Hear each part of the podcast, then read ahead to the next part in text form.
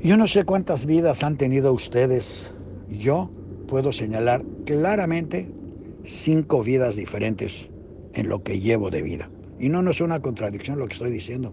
Mire, tengo una vida de niño en la que tengo recuerdos fugaces, momentos, llamémosle, interesantes. Me acuerdo estar en un camión viajando hacia Acapulco, ver un charco a un lado de la carretera y gritarle, mamá, mamá, mamá, ese es el mar.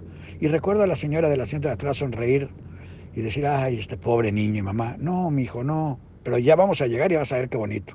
También recuerdo en ese mismo viaje que a las 6 de la mañana del día siguiente o de otro día, de pronto llegó mi papá emocionadísimo porque pues, había cerrado la fábrica, se había aventado una carretera que en aquel entonces llevaba 6, 7, 8 horas de manejo, se había pasado prácticamente la noche manejando y llegó emocionadísimo a las 6 de la mañana a despertarme para que me pusiera yo mi traje de baño y nos fuéramos corriendo a nadar al mar, lo cual él hizo muy emocionado.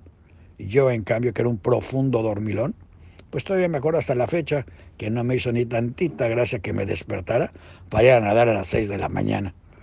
Es más, creo que hasta la fecha no hay nada que me haga todavía gracia de que me despierten a las 6 de la mañana, a pesar de que ahora, en la siguiente vida, las 6 de la mañana es la hora en la que abre el mercado bursátil y ahí estoy viendo qué sucede y qué no sucede. Pero en fin, en aquel entonces no sabía yo nada de eso.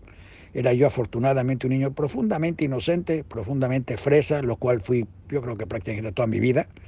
Y un niño que en ese viaje a Acapulco, el Hotel Papagayo, Aprendí a, a nadar con una maestra que me puso aletas en los pies y con eso me enseñó que podía yo empujarme y flotar en el agua.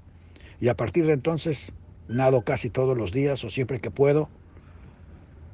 Y gracias a eso, de alguna manera, pues cambió mi vida porque junté medallas, junté trofeos, junté competencias, todo lo cual es, es, es, alimento de otra vida. Pero ahorita nada más recordemos la primera vida.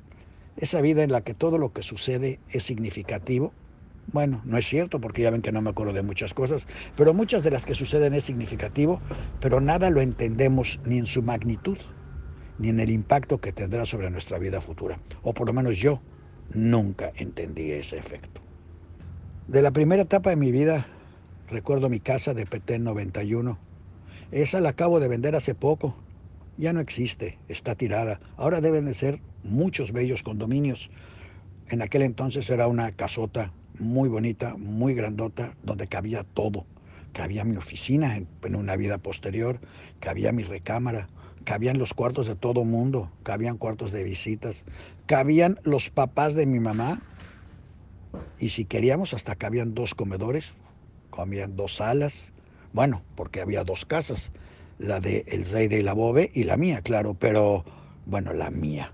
En fin, cabíamos todos, incluyendo siempre algún perrito al que a veces saludaba yo, a veces no, siempre vivían en su casa afuera y nunca realmente establecí una relación con ellos. Nunca entendí lo que era tener un perro hasta otra vida posterior, ya muy reciente, en la cual hizo su aparición Spencer. Pero antes de eso, simplemente eran perritos que teníamos ahí, mascotas que no tenían mayor relación, que vivían, les dábamos de comer todos los días.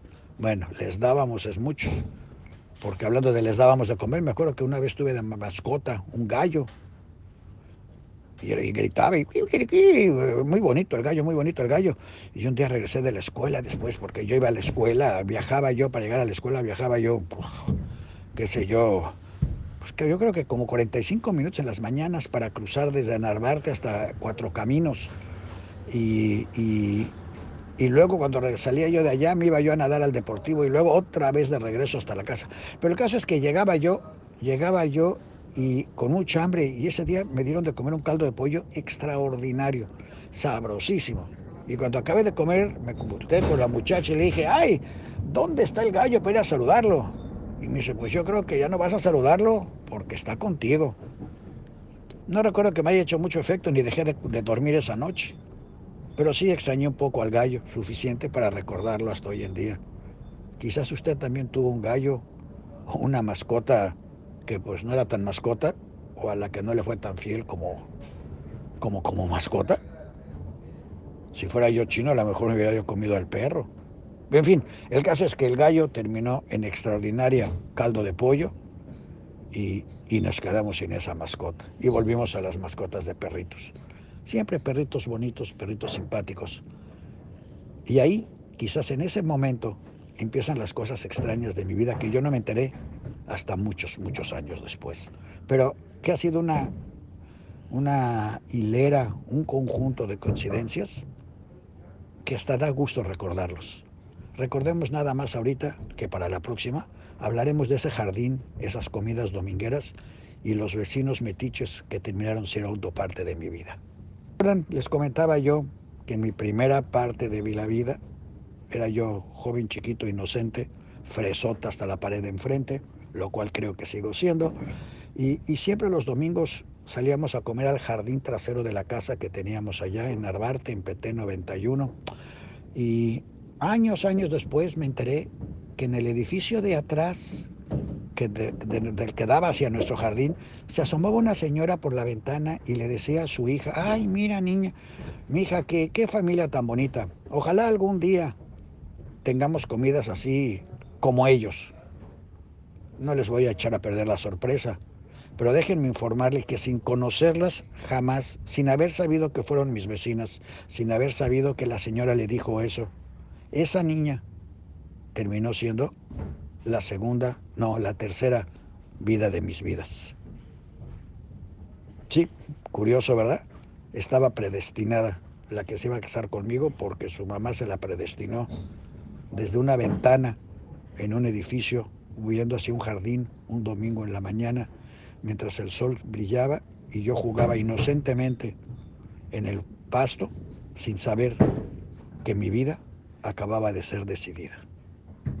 Ah, esa etapa infantil e inocente en la que podía yo construir un tren eléctrico a lo largo de todo el sala comedor de la casa, que eran muy grandes, em, donde podía construir ciudades enteras y en algunas hasta ponía yo, jugaba con los juguetes de mi hermana incluso, y ponía yo la cocina de juguete que tenía, porque ese era el restaurante donde paraba el tren y yo preparaba la comida.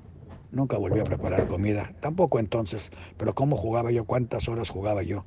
Esa misma mesa me sirvió de refugio después, cuando mi mamá regresaba de la escuela con sus, eh, con sus amigas de la escuela que estudiaban con ella, y, a mí me fascinaban y las veía yo con sus falditas y sus blusas y pues yo inocentemente me podía quedar abajo de esa mesa de comedor jugando con mi tren y desde lejos podía yo disfrutar mientras ellas hablaban de las largas piernas, los zapatos de tacón y las medias de nylon que en aquel entonces se usaban.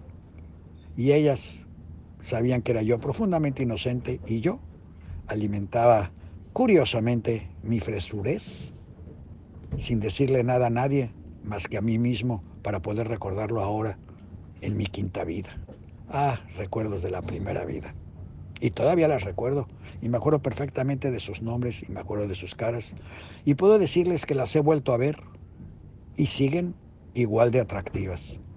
Bien elegidas las amigas de mi mamá, debo de reconocer. Así que entre charcos que no eran mares, gallos que no eran mascotas, piernas que pertenecían a otras, trenes que pasaban por debajo de las mesas, comidas que no se cocinaban porque eran de juguete, recuerdos de la infancia y de la escuela, donde se iban hilvanando las historias que terminaron determinando finalmente mi vida. La escuela, una escuela socialista, judeo-socialista, de izquierda, entregada al interés del bienestar de todo el mundo e interesada en que aprendiéramos a que todos éramos iguales, todos teníamos los mismos derechos. Y ese fue quizás el primer, la primera mala lección que recibí en mi vida, porque no, no somos todos iguales, no, no todos tenemos el mismo potencial, todos en realidad somos diferentes, todos valemos lo mismo. Todos tenemos los mismos derechos, pero no somos iguales. Y yo desgraciadamente no lo entendí a tiempo. Yo no entendí que hay gente que entiende muy bien cómo hacer administración y números. Hay gente que entiende muy bien la física y la química. Hay gente que entiende muy bien los algoritmos. Hay gente que entiende muy bien cómo hacer planes y llegar a cosas. Y hay gente que entendemos muy bien lo que va a pasar cómo se dan las cosas y cómo armarlas para que se den bien. Pero cada quien entiende otra cosa. Y no, no todos entendemos lo mismo. Y si yo lo hubiera sabido, hubiera sido más consciente, ay, menos bobalicón probablemente, a lo mejor hubiera yo podido sacar más provecho a esas historias y haber sabido más cuáles eran mis limitaciones y cuál era mi potencial, haberle sacado más, más beneficio al potencial y haber cubierto mejor mis limitaciones buscando alianzas y, y colaboraciones con quienes llenaran y complementaran esas limitaciones. En realidad de alguna manera lo hice, pero lo hice inconscientemente y entonces se aplicó al resto de mi vida pero no de alguna manera directa a mi vida profesional.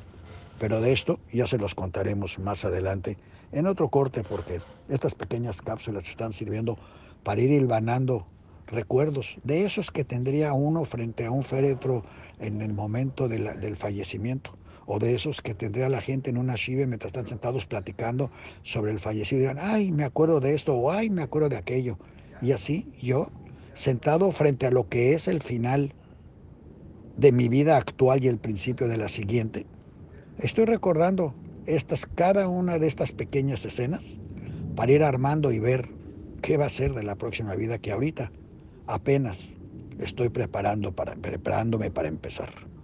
He estado hablando de la primera, de las vidas que tuve, la vida de inocencia, de, de, de, de infancia, a juvenil, en la que yo creí que todo el mundo era bueno porque me tocó ser de los baby boomers, de los de después de la guerra, de los que vivimos en un México que parecía democrático, en un México en el que la clase media crecía, en el que avanzábamos hacia un México mejor día a día. Todo lo cual, claro, se nos estrelló en el 68 y de ahí en reversa. Pero bueno, el caso es que eh, era todavía un mundo de ilusiones en el que todos creíamos que podíamos vivir aún mejor de lo que ya estábamos viviendo, en el creíamos que, creíamos, no creíamos, éramos, hemos sido probablemente la generación más beneficiada materialmente de la historia de la humanidad. Eh, en general por ser toda, porque seguramente hubo mejores generaciones en Grecia y ni hablar de Roma, pero era, era, ahí, no era en todo el imperio, no era en todo el mundo. Aquí casi, casi la generación de los baby boomers fue una buena generación fuera de los desmanes que nosotros mismos armamos entre conflictos, guerras y cosas por el estilo, pero como generación éramos una generación bastante optimista que a la que se nos dieron todas las oportunidades para hacer un mundo mejor. Qué desperdicio, ¿verdad? Pero en fin, em, esa fue la primera etapa